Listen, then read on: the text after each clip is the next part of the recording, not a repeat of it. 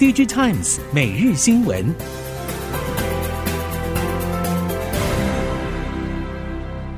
听众朋友们好，欢迎收听 DigiTimes 每日新闻，我是王方月，现在为您提供今天的科技产业新闻重点。首先带您关心。台积电二零二三年全年合并营收达到新台币二点一六兆元，比二零二二年只衰退百分之四点五，优于先前预期，并改写历史次高。根据半导体设备业者表示，台积电第四季营收季增百分之十四点四，显见客户订单正在逐季回稳当中。今年一到二月产能利用率也将全面回升，除了先前崩跌最快的八寸厂，各制程产线已经回到百分之七十到八十，十二寸厂也重返八成大关，五和四奈米家族更是超乎预期，逼近百分之百满载。不过，由于受到汇率波动与三奈米学习曲线比五奈米再拉长，第一季以及全年毛利率将承受压力，长期百分之五十三目标难度不小。回顾疫情期间，无论是 PCB 厂或是 IC 载板供应链，都受惠疫情红利，大举资本支出。不过好景到了二零二二年下半，疫情红利退潮，载板的成长速度开始放缓。展望今年载板价格，载板产业人士指出，随着库存去化到一个程度，客户将开始恢复拉货，但是要回到过去 ABF 载板供需失衡的状况，恐怕比较难。价格目前已经落地，今年第二季以后报价有机会回升，还需要留意供需状况是否维持供过于求。对此，业者推估 ABF 价格难以回到高峰，报价上涨幅度有限，但今年下半有机会转为年增。中长期看好大尺寸高阶载板需求。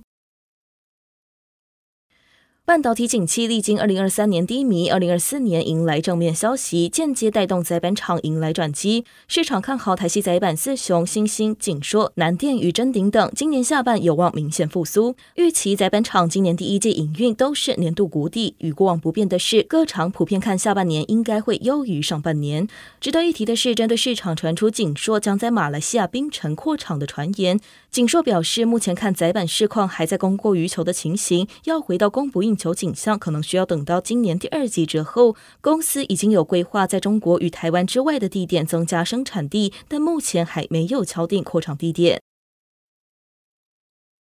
被动元件看今年景气比较明显回温的时间点落在第二季之后到下半年，就像国巨董事长陈泰明先前指出，标准品存货调整至少到今年第一季。被动元件代理商密望时先前法说展望后市指出，今年被动元件报价将朝正向合力。随着终端库存趋于健康，今年将小幅优于去年，获利有望是往上的趋势。此外，随着市场库存趋于健康，ODM 拉货也恢复过往节奏，基层陶瓷电容供应商。月平均订单出货比将持续向上，在车用需求稳健之下，陶瓷电容拉货渴望继续增加。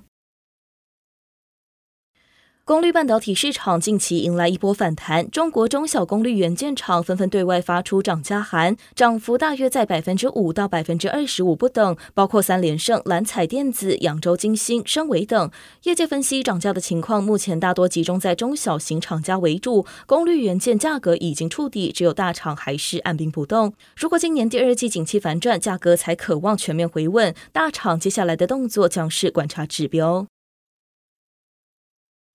苹果 Vision Pro 近日即将开卖，将成为苹果今年上市销售的第一款新商品。作为苹果混合实境 Pancake 透镜贴合供应商的叶成，渴望从第一季迎来新品出货效应的贡献。此外，叶成认为，虽然平板以及笔电在经过库存调整之后，去年下半的拉货走势缓步回升，但目前第一季还是处于传统淡季，且工作天数较少，未来客户库存状况也需要观察。预计第二季会较为明朗。整体来看，今年第一季可望优于去年同期，而近期大客户的 M2 新品量产，产品单价较高，将对营收以及获利带来贡献。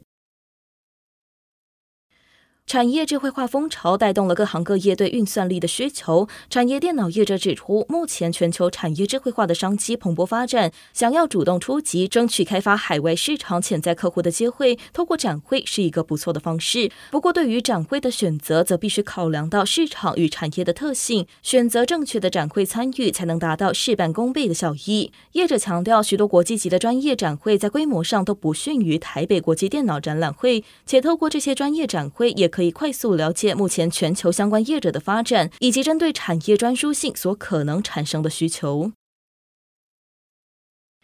放眼国际市场，电动车的动力总成系统竞争激烈度高，国际大厂齐聚，台系代表包括队长台达电加速跨入者广达、光宝、康舒等业者，如何在强敌环伺下杀出重围，成为关注焦点。台厂像是广达，还有定位在整车服务的 Tier One 鸿海，在没有强大的汽车品牌加持之下，还是能透过自身已经建构的通路优势来扩大服务范围。此外，今年电动车成长可能缓步的预测，让主流车厂有更充裕的时间。找寻其他动力总成新伙伴，同时也让以资通讯优势出发的台西厂有更多接轨国际的合作机会。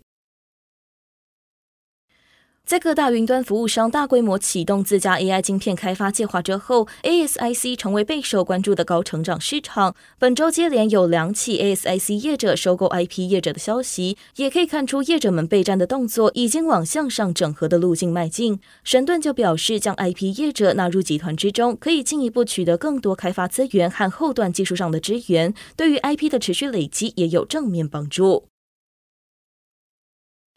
生成式人工智慧需求带动资料中心晶片、模型与平台周边服务三大领域创新。资料中心和模型平台领域各有大厂割据，相关服务却呈现一片蓝海市场。物联网分析指出，服务市场主要是提供咨询和技术执行支援的业者，协助其他组织整合生成式 AI 相关技术，并建议业者如何选择模型和应用场景。由于生成式 AI 还是新兴科技，许多组织欠缺相应技术人才，服务业者应该可以掌握商机。疫情之后，全球航空市场复苏，推升台湾航太产业产值，可望创下四年新高。加上国际国造政策预期会按原路持续迈进，以目前技术自主的进展来看，像是鹰勇高教机已经有百分之五十五的零件由台湾业者供应，国内参与研制的厂商超过两百家。除了主要在台湾已经有业者长期耕耘的结构件之外，另外也有业者参与到航电以及通讯系统的部分。接下来如果新式出教机提早开始准备，汉翔预期台湾自治率至少可以再提升到百分之六十五以上。去年太空产业在 SpaceX 和 OneWeb 等业者大动作部署卫星下迎来高成长，而进入二零二四年，低轨卫星产业无疑又是关注 SpaceX 动向。除了计划将发射次数目标提升，带动全球低轨卫星部署量迎来下一个高峰之外，今年另一个受外界瞩目的就是 SpaceX 旗下星舰能否顺利运作。对于太空产业的趋势，张亮科技共同创办人暨 CEO 严伯勋指出，从张亮科技的角度来看，会更凸显大型卫星的运动控制和姿态控制的重要性。张亮科技聚焦的球形马达在大颗卫星中能发挥的效益，会比目前用于主流小卫星在减少重量、体积、节能上有更大的效果。台电十六号举行年终记者会，经济部次长暨台电代理董事长曾文生表示，预估今年第二季产业开始复苏，其中半导体有多个厂将在第二季陆续生产，用电量将增加，预测尖峰负载将超过四千一百万千瓦。台电已经以此为目标，今年预计会有四部大型发电机组装置陆续上线供电，也有九部机组正在施工，会让未来台湾的能源选择有更多的可能性，并朝持续稳定供电迈进。南韩政府为了实现人工智慧半导体最强国的目标，南韩科学技术 ICT 部和产业通商资源部日前公开半导体超级聚落建设方案，计划将南韩板桥新都市、水源市和平泽市整合成研发及教育据点，将以 IC 设计业者聚集的板桥为中心，水源是化合物半导体技术据点，而平泽则是发展新一代半导体元件以及先进封装，致力于培育半导体人才，强化 AI 半导体研发目标。二零三零年以前完成业界最高水准的低耗电、高效能本土 AI 半导体。以上新闻由 DigiTimes 电子时报提供，翁方月编辑播报，谢谢您的收听。